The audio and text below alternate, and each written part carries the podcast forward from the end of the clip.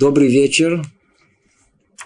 Мы с вами продолжаем наши занятия. Находимся в конце четвертой главы Месилат Йешарим. Эта глава называется «О путях приобретения осторожности». Человек должен в процессе своего восхождения к вершине своего существования в этом мире взобраться на первую ступеньку, ступеньку осторожности. Спрашивает Люцатто, что побудит его к этому? Что приведет его к этому? Разобрались с вами уже на нескольких занятиях о том, что он разделяет всех нас на три категории людей, согласно возможности нашего понимания этого, уровня побуждения этого, и говорит о том, что есть уровень очень-очень высокий, которые придут к степени осторожности, придут к этому только всего лишь из того, что они осознают глубоко и ясно свое желание добиться совершенства в этом мире. И не дай Бог, малейшее отклонение, малейший грех сделает человека несовершенным. Поэтому они осторожны, не дай Бог допустить маленькое отклонение от этого совершенства. Вторая группа, пхутимием, более на низком уровне, которые могут прийти к этому, понимая, осознавая о том, что в грядущем мире, может быть, ждет их место более низкое, чем другие люди могут занять. Ведь в этом мире мы понимаем, что желание быть человеком почетным, уважаемым, это нас, нами движет. Мы хотим быть повыше. Это то, что может привести этих людей и там, в грядущем мире, да, тоже быть повыше. И это приведет нас тут к осторожности, чтобы, не дай Бог, там мы будем ниже, мы не хотим быть. И первая и вторая категория, на самом деле, это категория очень-очень высокая. Порой нам, мы говорим об этом, описываем это, но это очень вещь недостижимая, на первый взгляд. Почему? Потому что достаточно, достаточно некого, э, э, некой возможности представить себе духовный мир, и это уже пробудит человека, чтобы тут быть осторожным в этом мире. Совершенство, стремление к почести. Там, в грядущем мире. Там, в грядущем мире. То есть а уровень духовной картины, он тот, который, который все меняет. Мы с вами находимся посередине разбора третьей группы людей. Ну, по-видимому, скорее всего, мы более близки к ней. Это третья группа, о которой пробудится к осторожности по причине совершенно другой. То есть побудительный мотив, который будет у ней, он будет связан с наградой и с наказанием. Это более понятно. То есть не какие-то духовные картины чего-то, а очень простые, и мы пытаемся яркие нарисовать их картины этого материального мира. Стукнут, накажут, прибьют, что-то случится, наказание будет то ли такое, то ли такое. Наказание, как правило, оно какое может быть? Оно может быть физическое, человек может э, причинить какой-то вред своему телу, это очень больно, человек может заболеть, это очень больно. Но порой боль физическая, она ничего по сравнению с болью душевной. Когда, например, он видит, что наказаны его дети, или что-то происходит с детьми, или, или что-то в его планах, ничего он не может преуспеть. Или позор какой-то на его голову. Да. То есть э, мы видим, что порой есть боль. Э, душевная, она гораздо больше, более, более э, физической. Поэтому хотя бы уже это должно пробудить нас к осознанию, пониманию того, что нужно быть осторожным. Потому что Творец, Он с нами, Медагдек, Он с нами следит за нами. Кехута Сеара. Сказано о том, что мы закончили об этом прошлое занятие, посередине были, о том, что Творец взыскивает с любящих его даже за грехи толщиной волос. Что это означает? Это означает, что даже самое малейшее прегрешение, которое в наших глазах, какое-то прегрешение. Мы с вами начали разбирать более подробно жизнь наших праотцов. Мы сказали про Авраама Авину. Кто был как Авраам Авину? Кто мог сравниться с Авраамом Авину? И тем не менее, в этой грандиозной, невероятной личности, что находит Тора? Прегрешение. Согрешил Авраам Авину. И не только он, а, а, а достигший совершенства праотец Яаков. И он допускает грехи. На каком уровне? На его уровне. В нашем понимании это практически не укладывается. И мы увидим о том, что именно в том месте, где больше всего они достигли, на уровне веры в Творца, там и был грех Авраама. Очень тонкий, практически неощутимый. На уровне, на уровне достижения Яаков Авину, на его то, что он достиг, а истины и совершенства, там, там, на этом уровне был грех, связанный с, с Яакова Авину, как-то отношение к Рахель. Мы с вами остановились на Йосефе. Оказывается, Йосеф ха-Цадик, так его называют, единственный, кто у нас изначально, он цадик. У него есть прямо э, приклеенный ярлык Йосеф ха-Цадик. Да. Отдельная тема, почему он Йосеф ха-Цадик. Э, Йосеф ха-Цадик. Сказано, что цадик. И он тоже согрешил. Что за грех был у Йосефа? За то, что он сказал виночерпиего фараона, если вспомнишь обо мне. И если упомянешь обо мне фараону. То есть, два раза произнес фразу. О чем речь идет? Снова, надеюсь, все знают и понимают. О том, что Йосеф, сын Якова, был продан в рабство. В Египет. И там он попал к Потифару. В... Был его прислугой. И жена Потифара, она была большой искусительницей. И те искушения, которые прошел Йосеф, видимо, это была вершина всех возможных искушений, которые только есть в мире. И он выдержал и прошел через это. Но из-за того, что он это выдержал, то жена Потифара, она рассказала мужу, как будто он имел какие-то особые планы на нее.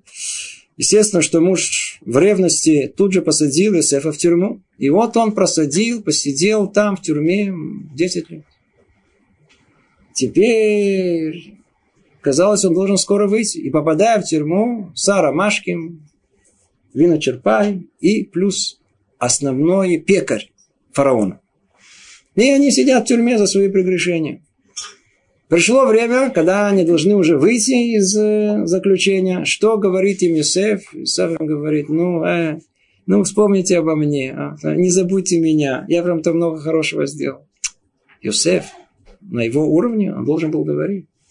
Это у нас на нашем языке называется иштадлут. Это называется, и человек должен делать некие усилия свои личные, чтобы выйти из какого-то тяжелого положения. И действительно, по-видимому, мы, находясь на уровне Йосефа, должны были бы обратиться к нему и попросить, не забудьте меня, вспомните, вставьте какое-то слово фараону. Иди, знаю, может быть, освободят раньше, досрочно, всякое может быть. На уровне Йосефа, именно потому, что он был цадик, именно потому, что он был праведник, его оценка этого была совершенно другая. Это был для него большой грех. Ведь Йосеф ха-Цадик, о нем сказано о том, что он, его медата битахон, его степень уверенности в провидении Творца была настолько велика, что она позволяла ему жить в галуте, в изгнании. Это его основное качество, которое было. И так его определяют мудрецы. Битахон. Уверенность. И тут, находясь в тюрьме, если все от Творца, Творец его послал, все рассчитано до последней секунды, он начинает просить кого-то. На уровне Йосефа это грех. Это грех. Это, это первое, из-за чего он согрешил. И еще один грех был у Йосефа. Когда умирает его отец, когда умирает его отец, он его дает бальзамировать. А за то, что забальзамировал тело своего отца, ну в чем это был грех? Без разрешения Творца. Мы же знаем о том, что человек, который прожил в святости и продержал тело свое в святости, он не там, в могиле, его черви не едят. У него нет этого наказания под названием рима. И есть масса историй, это не наша тема, не буду отклоняться от этого. Есть масса историй, когда мы знаем о том, что человек, который жил в той самой называемой отрешенности и святости, то есть сохранил свое тело в полной чистоте, находили его тело, находили его тело, которое похоронено в целостности и сохранности. Как будто с ними ничего не происходило. Как же Для чего же нужно было забальзамировать Яакова, известного как вершина всего, вершина наших праотцов? Это было одно, это было одно нагрешение, второе прегрешение Йосефа. Или, по другому мнению, за то, что он слышал от братьев слова «раб твой наш отец». Есть мнение мудрецов о том, что второй грех, который был у Йосефа, он был другой. В чем он состоял? Когда Иуда, Иуда, брат его, да, в тех событиях, когда Йосеф еще не, братья еще не знают о том, что Йосеф это Йосеф, и они полагают, что они говорят заместителем фараона, наместником фараона. И он обращается к тому, такими словами, рассказывая про своего отца: «Раб твой, наш отец». То есть, Иуда говорит Йосефу: «Раб твой», имея в виду его отца. И что делает Йосеф? Молчит. В этом было проявление неуважения к своему отцу. В его положении, естественно, что надо было молчать. Ведь он является Мишне ла-Мелех, он заместитель, он наместник фараона. И действительно, Иуда обращается к нему: «Раб твой». Естественно, что это раб твой. Это очень привычное по тем временам обращение. Но все-таки это же речь идет о его отце. Поэтому что он должен был? Он не должен был промолчать. Из-за того, что он промолчал, он умер раньше своих братьев. Действительно, всех братьев самый... кто прожил меньше всего, это был Йосеф, сто десять лет. В отличие от братьев, которые прожили сто двадцать и больше. Мы видим, до какой степени, до какой степени э, тонкость, до какой степени тонкость наказания. Как мы сказали, даже, даже, даже э, э, как грех, который, который, который тонкостью в, э, тонкостью в сеара, в, с волосина. Царь Давид. Царь Давид тоже согрешил. Кто был как царь Давид? Мы, царь Давид, Машиах, из него выходит. Царь Давид – это регль Равиба Меркава, это четвертая составляющая там наверху, на котором все строится в духовных мирах. Нам нет никакого понимания про кто такой был царь Давид. И он грешил. В чем его грех? За то, что он назвал слова Торы напевом. Змирот Исраэль. Он называл Тору Земер. Называл его, мы бы назвали это, по-видимому, тут сказано напевом. По-видимому, я знаю, это поэзией. Что хотел тем самым сказать царь Давид? Его понимание, а уровень его, это был совершенно другой. Что такое... А, а, а его намерение было возвысить, восхвалить Творца в самой высокой поэтической форме. И это было для него самое большое удовольствие, которое ему может быть. И только он, он, он написал те самые тилим. Мы знаем, он был не просто для него, а тилим, а псалмы Давида, полные, переполненные любви к Творцу, желанием быть частью его. И что мы видим, поэтому называл Змирот, Аюли... Хукеха, то есть он называет Тору, он называет ее змирот, он называет ее поэзию, напев. Это был для него уровень, это был грех. Сейчас тоже, к сожалению, многие хотят увидеть в Торе литературный источник. Хотят увидеть в этом что-то, какое-то, что-то литературное. Ничего связанного с литературой в Торе нету. Да? И никакие попытки не представить высокую поэтическую форму песен, песней и так далее, тоже там ничего нету и не может быть. На уровне царя Давида он мог это сказать. Почему? Сердце было его внутри. Он был частью этого. Он хотел восхваления Творца. Хотел только сказать это в высшей форме, которая есть. Какая есть высшая форма? Поэтическая форма. Поэтому он хотел сказать это в такой форме. Но при этом, видите, на его уровне, на его уровне, уже на его уровне царя Давида это могло быть понято не так. Это было принято как некое пренебрежение к Торе. Тору называть поэзией, Тору называть напевом. Как это может быть? А когда он был наказан? Был наказан, когда совершил ошибку в истории с Узой, и была омрачена его радость. Ну, что за история с Узой? Знаем о том, что э, после того, как был, вы знаете эту историю, после того, как скиния Завета, Мишкан, он, э, у него не было места. Он находился, переходил с места к месту. Даже, даже палестинцы захватили его. А потом там с огромными э, проблемами они решили, что лучше с ними связываться. Его отдали, оставили в другом месте. И вот царь Давид на каком-то этапе решил, что надо перевести его в Иерусалим.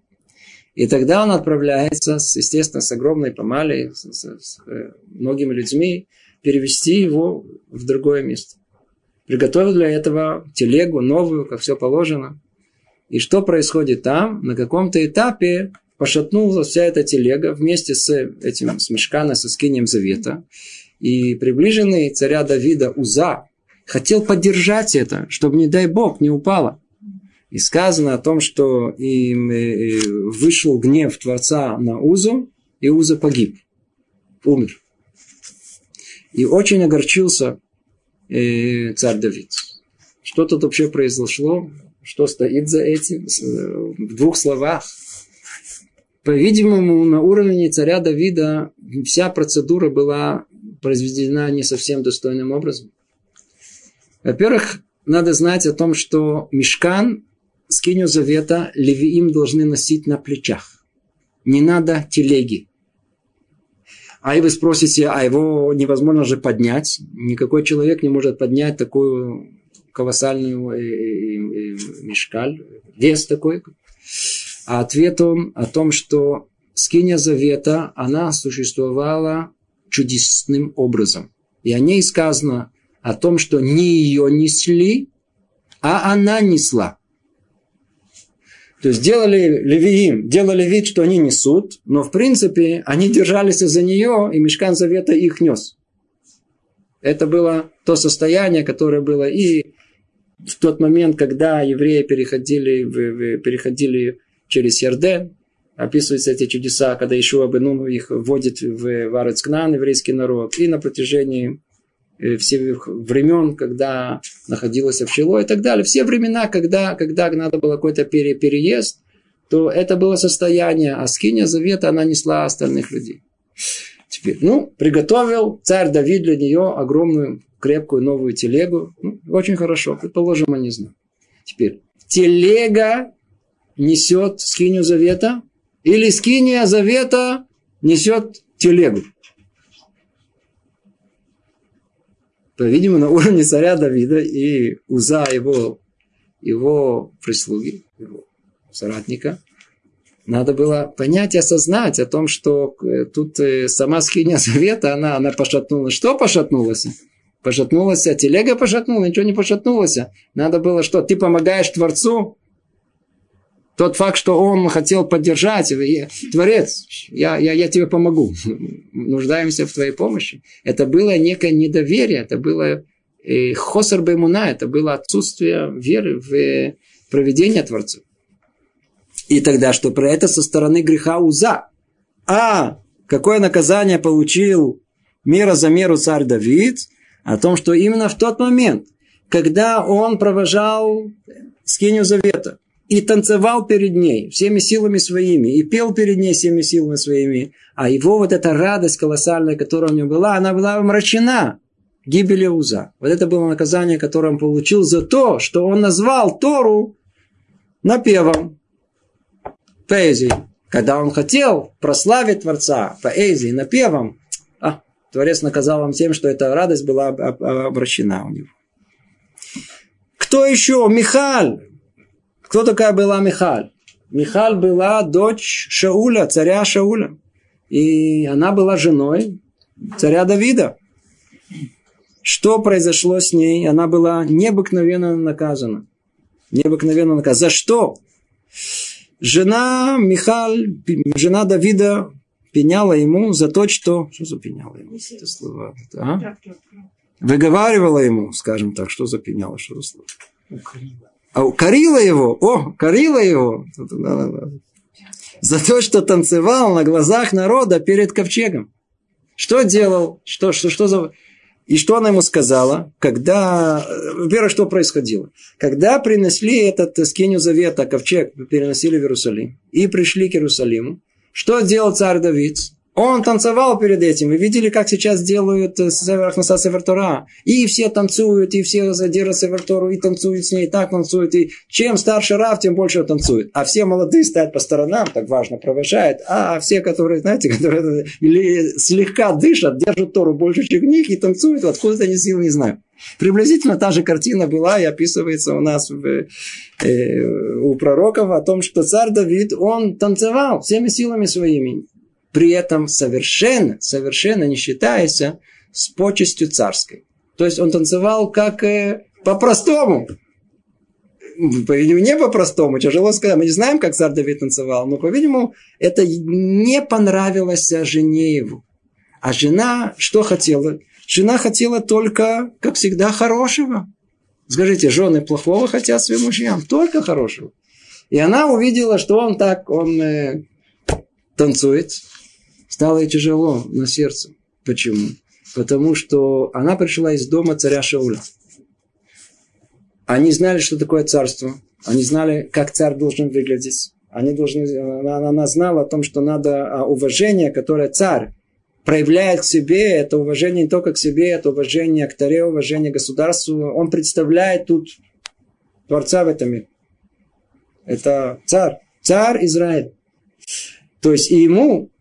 По-видимому, следует вести себя очень уважительным образом, одетым уважительным образом, даже танцевать, если он танцует уважительным образом и так далее. В отличие от этого, царь Давид совершенно не считался вообще со своей почестью своей. И танцевал, как простолюдин. И тогда спустился Михаль и сказал ему эти слова о том, что ты танцевал, кайхада рейким, как пустой ты танцевал. Представляете, жена говорит мужу, как пустой. По сравнению, что у нас принято, что жены говорят мужьям, это просто цветочки. Это просто ничего, это похвала. Но на уровне Михаль это был колоссальный грех. Почему? Потому что она говорила не только с мужем. Хотя она хотела защитить честь его, но проблема в чем была? О том, что она говорила с царем народа Израиля. А с царем народа Израиля надо говорить уважительно. То есть у нее была дополнительная обязанность говорить с ним как с царем. Вот это она не сделала. Из-за этого была наказана необыкновенным страшным наказанием о том, что с этого момента и дальше у нее не было детей. Не было детей. Она больше не привела в этот мир никого, не дала никакой жизни в этом мире. Ну, пойдем дальше. То есть мы видим, что есть наказание одно за другим. Никто не избежал его. Хизкияху ха-Мелех. Хизкияху ха-Мелех, который, в принципе, говорится о нем, что мог быть Машиахом. И он согрешил. Что за грех, который совершил Хизкияху ха-Мелех? За то, что он показал посланцам вавилонского царя свою сокровищницу. Когда пришло большое послание из Вавилона проведать царя Иудеи, Мелех Хизкияху. Он им показал, насколько он богат. Показал сокровища. В принципе, у него не было желания такого большого похвастаться, как у нас принято среди людей богатых. Один говорит, у меня миллиард, у меня два миллиарда, у меня машина такая, такая. Да? Естественно, не на этом уровне. Хотел показать о том, что, что Творец дал народу Израиля, показать богатства, которые были. И это к чему привело, естественно, о том, что тот злой глаз их, не увидев такое, естественно, они рассказали о том, что о, там в Иудее такие богатства, стоит их пойти, захватить, чтобы разбогатеть и так далее. Из-за этого прегрешения, из-за этого на его уровне, то есть в чем было прегрешение его? В принципе, что он должен был сделать? Он должен, быть, должен был восхвалять Творца в глазах вавилонцев. Больше расписать те чудеса, которые Творец сделал с ними, с царством иудейским. Спас их в самых разных ситуациях. Вместо этого он было чуть-чуть примесь некого его участия в этом. Да, то есть, смотри, вот видишь, есть все-таки какое, какое сокровище у меня есть. Это был уже грех. Поэтому его сыновья был, было суждено оказаться евнухами в дворце вавилонского царя. Страшный, вы знаете, конец всему этому, когда был разрушен первый наш храм, и еврейский народ увели в плен в Вавилон. И там действительно потомки царя Хизкияху, они оказались евнухами во дворце, прислугой во дворце вавилонского царя. И есть еще множество подобных историй. Что мы видим тут? Мы видим вещь совершенно невероятную. Мы видим о том, что э, э, э, э, с чего мы начали, мы много говорили об этом на прошлом занятии, о том, что Творец медагдек и мацадеким тихута сара. Он, он, он, он э, взыскивает за грех толщиной волосок. Незаметно. Ну, что человек подумает в такой ситуации? А у нас как вообще говорят на эту тему? Да.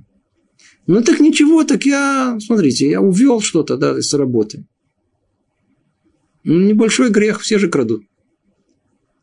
Бог простит. У нас вообще есть очень интересное высказывание под названием «Бог простит». А кто сказал, что Бог простит? Это желание, пожелание сердца. Хотелось бы, чтобы Он простил. Но надо знать основу основ о том, что Творец вообще, вообще принципиально не прощает. Это просто нет реальности прощения в этом мире. Но только эти слова, которые я сейчас говорю, требуют очень пристального внимания и объяснения, иначе поймете, можно понять все наоборот. Да? Потому что на самом деле мы сейчас будем доказывать совершенно противоположное. Творец прощает, Творец то, Творец это. Но надо знать основу. Нет прощения в мире. Давайте поймем это. Может быть, отклонимся это чуть-чуть на несколько минут. О, видите, есть чува. Как же так? Творец дальше все-таки дает возможность нам все, э, э, э, все прощения, и то, и это. И вдруг вы говорите такое о том, что нет прощения в этом мире. Поэтому давайте поймем, почему праведники у нас наказываются до такой степени, что с них взыскивают даже за грех толщиной волос. Почему нам ничего не прощается? Почему, если это реальность такая? Давайте снова вернемся. Мы об этом немного говорили в прошлый раз. Приводили пример с, со стаканом. И говорили вообще, по какому принципу мы вообще полагаем, что есть в этом мире наказание, есть, есть, есть правосудие, согласно цели творения. Помните, мы говорили об этом. Все идет согласно цели творения. Для чего эта вещь была сотворена? Часы сотворены для чего? Показывать время. Сколько там есть деталей, массу деталей, все на местах. Единственная проблема, часы не показывают время. Что мы скажем? Что все, что там есть, бессмысленно. Куда ее? В урну? Наказать. Оно не соответствует цели своего творения. Так и с нами. Человек сотворен для определенной цели. И согласно этой цели мы судимы. Но только давайте сейчас обратимся чуть-чуть пораньше, пораньше, пораньше. Скажем несколько слов. К сожалению, я это скажу действительно всего лишь несколькими словами. Колоссальную тему, которая описана в другой книге Рамхаля под названием «Дер-Хашем. Путь праведных». И эта тема глу... Де... «Путь Творца». Я извиняюсь, «Путь Творца», «Дер-Хашем». И там описано, в принципе, основное, что мы бы хотели бы знать. Основная тема, которой мы бы хотели бы разобраться, это тема сути творения мира. Для чего Творец сотворил этот мир? Для чего Творец сотворил человека? По-видимому, это основной вопрос, который нас, по-видимому, наиболее всего интересует. Там есть ответ. И вот сказано там, скажем это очень-очень коротко, сказано так, что природа добра воздавать добро. То есть, понятие добра, оно по определению, только чтобы для краткости изложения, это есть сам Творец. То есть, что есть добро в мире? Сам Творец. Это название его, добро. Природа добра, воздавать добро. Это тоже это определение. Это не само по себе выходит из каких-то умозаключений. Природа добра, воздавать добро. Так как Отец, Творец, воздать добро, то и так как Он является э, э, совершенством всех совершенств, то добро, которое Он хотел воздать, оно должно быть также совершенным. И она должна включать в себе все совершенства. Например, как форму пассивную, так и форму активную. Была воля Творца, чтобы воздать это, это, это, это добро в форме активной. Но если мы хотим воздания добра в форме активной, значит, должно кто-то это добро принять. Значит, должно быть некое творение, которое воспримет то самое добро, которое Творец хочет ему воздать. Каким образом можно это добро творению воздать? Давая ему максимум добра, которое есть. В чем это будет выражаться? В том, что это творение будет уподоблено, наиболее близко, наиболее приближено к самому Творцу. В чем? По всем качествам, которые есть. Как два человека. Какие два человека будут наиболее близки? Насколько две души более близки, родственны, насколько они более подобны, настолько они сблизятся. Два человека имеют там, я знаю, там пять одинаковых интересов. Естественно, будет, будут ближе друг с другом, чем люди, которые не имеют их. Так и тут. А в духовных мирах приближение, сближение, близость, она по подобию.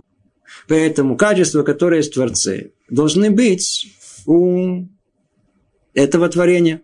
И если Творец, он рахум, да, милостливый, то и, человек, то и творение, то есть человек должен быть милостливым. Если он был терпимый, то и человек должен быть терпимым. И так далее. И так Творец сотворил это творение, то есть человека с этими качествами в потенциале. В явную форму должен это вывести сам человек. Для чего? Для того, чтобы еще больше уподобиться Творцу. А в чем это подобие состоит? Оно состоит в том, чтобы точно так же, как Творец является сам хозяином своего решения, своего выбора. То есть, он, причина в нем находится. Точно так же эта причина должна находиться в самом человеке. И в этом будет наиболее подобие Творцу. То есть, человек должен получить некую независимость. Это творение должно быть независимо от самого Творца. Чтобы оно само, само захотело, само, само захотело приближения к Творцу. И в этом будет полное подобие Творцу. Кто что понял, понял. Это в двух словах. Это, это, это основная мысль. И что она означает? О том, что э, э, сам человек должен быть хозяином того добра. Сам человек должен быть хозяином этого добра. В том, что он, в, имея полную свободу выбора, выберет добро и устранится от зла. Это буквально в нескольких предложениях суть его творения. Поэтому, поэтому и есть в этом мире так называемая Мидат Адин. Мидат Адин это... Мидат Адин так был сотворен мир по Мидат Адин. И по-другому это быть не может. Мидат Адин это мера правосудия. Человек хочет быть... И получить так называемый сахар, вознаграждение, то есть приближение к Творцу, бели буша. Бели буша. Без, без стыда. То есть...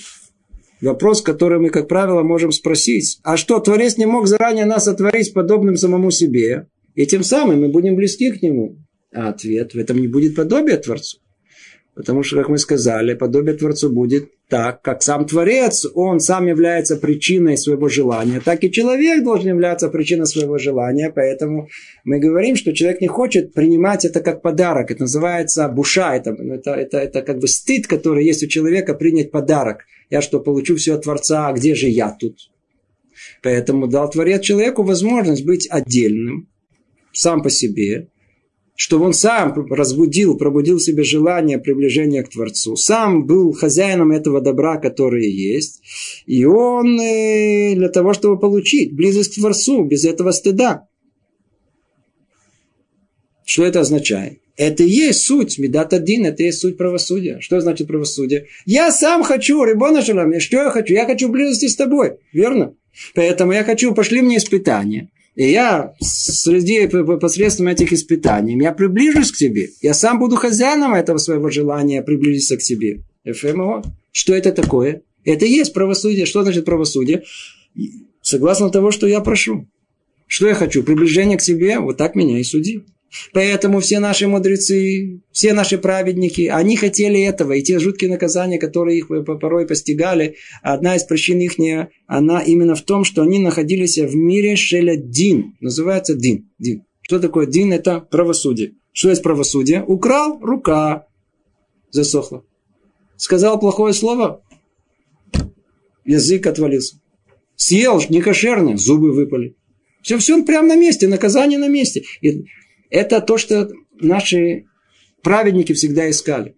Поэтому, кто знает, какое страшное наказание постигло раби Акива.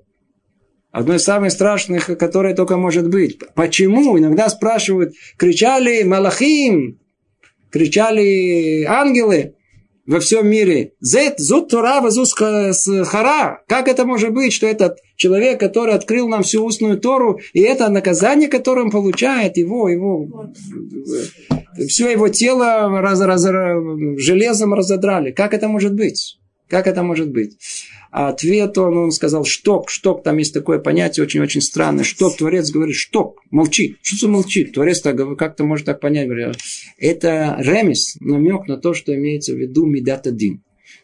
А, а мы живем в других измерениях. Раби Акива хотел жить, остаться в мире под названием дин, правосудие. Я не хочу никаких от тебя поблажек, Творец. Я хочу жить согласно первоначальному плану творения. Какой был первоначальный план творения, изначально, которым перечислили? Аколь бедин. Все по мере правосудия. Так мир сотворен. Но давайте обратимся к началу Торы. Сказано, Берешит бара Элоким эт ашамаим вэт аарец. Сотворил Творец. Слово Элоким. Элоким. У каждого из слов Творца есть его содержание. Элоким – это мидат адин, это мера правосудия Творца. И только мы увидим, через несколько предложений сказано уже другое слово по отношению к Творцу, другое название, четырехбуквенное слово, одну юткей, вавкей, четыре буквы. Это что такое? Это мидат рахамим. Говорит нам Мидраш о том, что Творец видел, о том, что мир не может существовать бо мидат адин и реб бо мидат рахамим. То есть, мера правосудия, она не позволит миру просуществовать. Поэтому что требуется? Примешать в этом миру милосердие. Это не отменяет совершенно меру правосудия. Это всего лишь дает возможность в мире существовать еще в мере милосердия. В чем она проявляется? И это уже тема гораздо близкая нам. Она, она в том, что дается человеку возможность исправления. То есть, если есть грех, он никуда не уходит, он никуда не стирается. В принципе, мера правосудия Творца, как было, так и есть. Мир сотворен по правосудию, ничего не отменяется. Творец ничего не прощает. Но то, что он дал возможности в этом мире существования меры милосердия, позволяет оттянуть наказание, отдалить его, дать шанс творению исправить самой себе. И Творец долготерпимый. Марих Аф. Он долготерпимый. Что? В чем долготерпимость? Он нас терпит. Мы такие, мы всякие у нас. Мы прямо в его руках. Знаете, как ребенок, который мама его кормит, а он ее лупит. Вот приблизительно эта картина, которая Творец нам все дает, а мы его пх, по голове, пх, по голове. Все, все против него. Все против него. И он нас терпит. Почему он терпит? Он нас терпит, потому что дает нам шанс. Дает нам еще шанс, еще шанс, еще шанс, еще шанс. В конечном итоге надо знать о том, что есть два пути. Есть или путь исправления самого себя, или путь мидат адин. То есть в конечном итоге мидат адин нас достигнет. Правосудие всегда в конечном итоге нас пристукнет. Мы всегда свое получим. Здесь? Мы всегда... О, или тут, или там. Не обязательно тут. Если, если, если мы грешники по-настоящему, то мы тут наоборот, мы будем торжествовать. Тут все очень хорошо. Будем жить в вилле, разъезжать на Роллс-Ройсе и командовать какой-то бандой. Еще станем президентом, купим. Нет. Проблем нет. Наоборот. Но тогда все получит там. Все получит. Другими словами, это объяснение слов о том, что Творец не прощает никому. Мир построен на основе мидат адин, меры правосудия. Единственное, что Творец допустил возможность существования меры милосердия, которая позволяет отдалить это наказание. Тем самым давая нам, творению, возможность личного исправления. Личного исправления. Это объяснение того, что Творец ничего не прощает. ничего не прощает. Надо знать. Единственное, что дает возможность, да, исправиться. То это, это общее объяснение. Тем самым, тем самым надо понять о том, что, кстати говоря, мера правосудия – это на самом деле самый большой хесед, который есть. Это самое большое милосердие, которое есть. Почему? Потому что, наказывая нас, оно тем самым стирает с нас наше прегрешение. Тем самым мы находимся ближе к Творцу. Наше желание какое? Приближение к Нему, быть более близким к Нему. Что мешает? Грехи человека. Ай, сам Творец нам, раз, бум по голове, я не знаю, то упал, да, и перелом, и сидим в больнице и страдаем. И вот сам Творец стер эту преграду. Сам ее стер. Любовь, Барух Ашем, что ты меня не забываешь, что я сломал себе ногу, что я могу теперь пострадать. И как здорово, что ты стер эту самую преграду между мной и тобой в этом мире. И что не придется мне страдать в том мире. А, если мы так бы научились смотреть на грехи, на, на, на, на страдания в этом мире, все, все было бы по-другому. Теперь, о, единственное, что есть возможность все это сделать, как мы молимся, о том, что чтобы ты нас, нас исправил, но не посредством болезни и не посредством страданий, а посредством того, что у нас будет достаточно ума сделать чуву, всего лишь навсего исправить самих себя. Это самое безбольное. Исправить самого себя непросто, это тяжело, это тяжело, очень тяжело, но это самая безболезненная процедура, которая есть в исправлении в этом мире. Потому что все остальные, они или какие-то жуткие физические наказания в этом мире, или в миллиарды, несравнимый раз больше наказания в мире грядущем. Наказание э, духовное, да, которое есть в том мире. А что за наказание? Да, тут, может быть, в двух словах мы скажем, что за наказание, которое нас ждет в грядущем мире. Это тоже просто надо понять. Когда мы, мы все время пугаем, да, вот, пуга, что вы нас пугаете? Мы особенно не, не, не пугаем, говорим, говорим то, что есть. Есть некая реальность. Давайте скажем это в двух словах, чтобы это было как-то более, может быть, понятно нашему разуму. Реальность греха никогда не уходит. Так как человек обладает приборами материальными, глаза, уши, это пять приборов, которые мы воспринимаем мир, эти приборы способны воспринять мир материальный. Мы не можем воспринять мир духовный, он скрыт от нас. А если бы это была возможность, да, если бы возможность да, существовала, то мы бы увидели, услышали, восприняли бы всю нашу жизнь. Все, что человек прожил за всю свою жизнь, все, что он думал, говорил, делал, ничего не исчезло. Любое деяние человека во всех этих трех сферах порождает некую реальность духовную, которая никуда не исчезает. Словно назовем ее малахим, некая субстанция духовная. Она, никуда, она тут, прямо вокруг нас, вся находится. Поэтому после смерти говорят, что человек видит всю свою жизнь. Что он видит? Ему как в кино показывают, раскручивают всю его жизнь. А что там он видит? Вся его жизнь никуда не ушла, вся она тут. Прямо на месте. Теперь, вот эта реальность, вот эта реальность, которая есть, это реальность, где границ нет. Где мы видим нашу жизнь с конца на начало. То есть мы видим все от начала до конца. И тогда, тогда есть возможность колоссального наказания. И это наказание, наказание, в чем оно состоит? Оно, оно состоит в том, что придет огонь сожаления, огонь стыда, который начнет съедать, выжигать наши прегрешения. Прообраз этого у нас есть тут в этом мире ничего, что Творец не сотворил для, в грядущем мире, чтобы какой-то намек не был в этом мире. Человек, который хочет понять, что его ждет в том мире, это очень просто. Только надо будет умножить это на миллиарды миллиардов. Скажите, вам снился когда-то сон, не то что плохой, называется сон ужасов. Кто-то за вами бежит, какая-то, я знаю, корова за вами, или, или какой-то, или просто какой-то вы кого-то увидели, и ужас, который вы... В жизни у вас такого, на вас кто-то замахнется, вас так страшно не будет, как во сне какой-то сон ужасов, который вы, вы, вы, вы дергаетесь просто в жутком каком-то оцепенении, и все горит внутри, вы просыпаетесь, сердце бьется, вот так вот колоколотится. Это приблизительно, что человека, умножите это на миллиарды, миллиардов раз, это приблизительно ощущение, которое может быть у человека в, в том наказании. В чем оно состоит? Давайте еще раз посмотрим. Проба тут находится в этом мире. Вот смотрите. Вот смотрите. Стоят две девушки и говорят: о, Танька, ты знаешь про Таньку, и про что Таньку, Таньку говорят, и такое, она такая, и она сякая, и она пошла туда, и она была тут, и она... И вдруг на каком-то этапе вы вдруг смотрите, Танька все стоит прямо рядом и все слушает.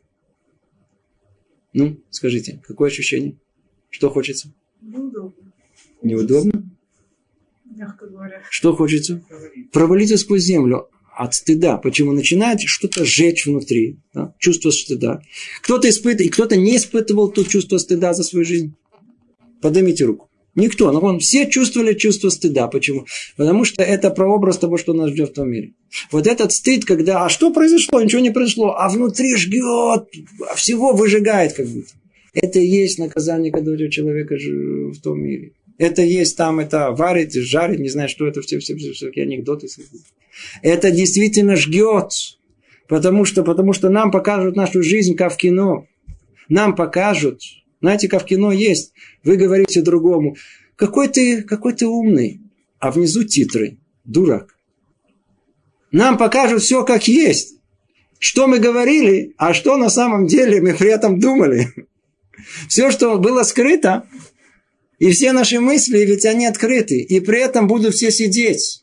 Мама, папа, бабушка, дедушка. То есть, все, что мы думали о них, о себе, о том, об этом, о девушках, о, о, о ребятах, не знаю, все, все, все, все, все, все глупости и гадости этого мира, все раскрыто перед ними.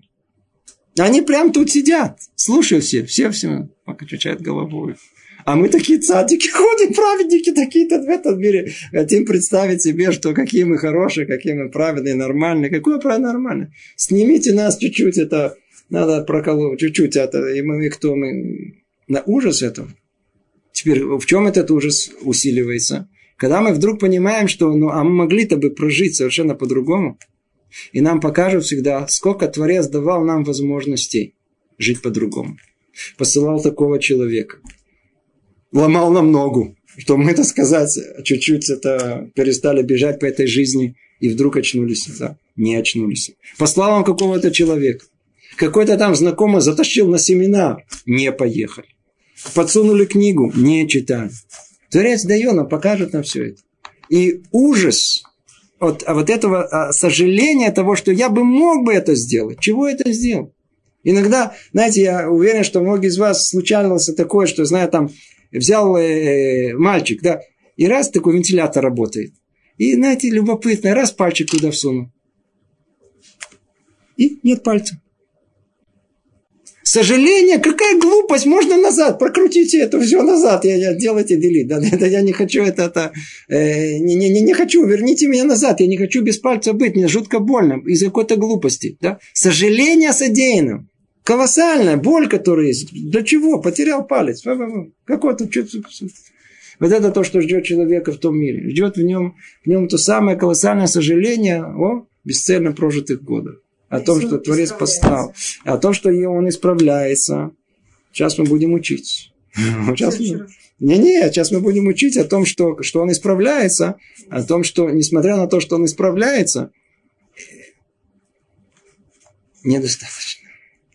Надо исправиться. У нас же, мы когда говорим, я исправляюсь. Если имеется в виду о том, что...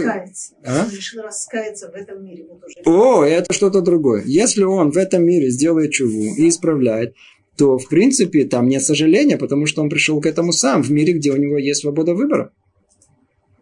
Тут столько времени, сколько мы еще предназначены самим себе. Столько, да, сколько... Все равно прокрутит этот страшный сон. Ему прокрутят, включая чуву.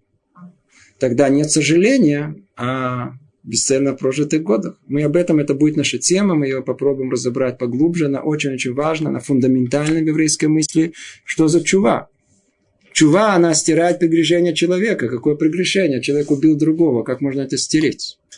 Человек, я знаю, там на ав с кем-то, это можно стереть? Оказывается, что можно. Как это может быть? Видите, это надо, надо будет это разобраться по, по, по, по, поглубже. Так или иначе, что мы сейчас с вами разобрали? Мы разобрали о том, что Творец не прощает. Все построено в мире на основе Медат-один, вы это уже записали. Медат-один – это мера правосудия, просто подвожу итог. И, и, Творец дополнил к этому миру милосердие, которое позволяет нам, Медат-Рахамим, все-таки существовать этому миру.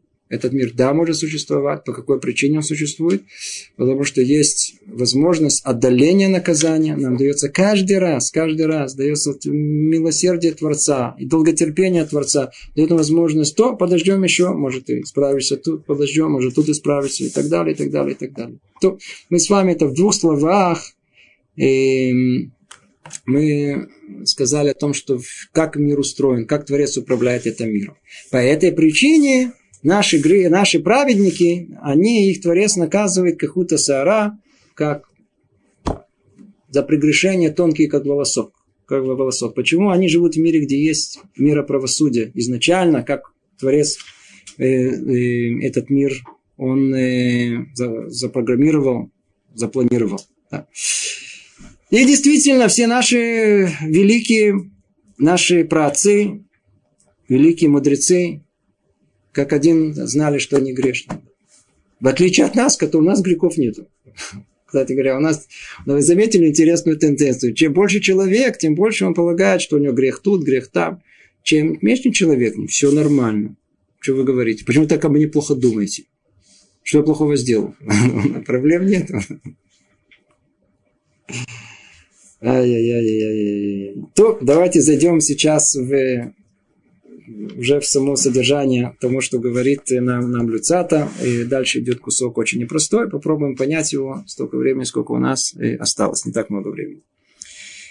В первой главе трактата Хагиги сказано так. Раби Йоханан говорит, всякий раз, когда доходил до этого стиха, он плакал. Что за стих? «И поставлю вас перед судом, и буду скорым свидетелем о колдунах, развратниках, клятва преступниках и обманывающих наемных работников». То есть доходил до этой фразы и плакал, и плакал, и плакал. Разве есть исправление рабу, если даже легкие проступки его расцениваются как тяжелые? Из-за этого плакал. Что мы видим? Вернемся к мысли, которая у нас была в прошлый раз. Мы говорили о том, что на первый взгляд есть мицвот очень легкие. Их легко выполнить, и мы их не выполняем. Это легкая мицва, ничего страшного. Есть мицвот очень сложные, их очень сложно выполнить. Ну, так это, да, будем выполнять. Страшное дело, карет, наказание, то все, все, все. Наказание. И вдруг выясняется о том, что за легкие такое наказание, такое же, как за тяжелые. Не будем мы плакать из-за этого. Раби Йоханан.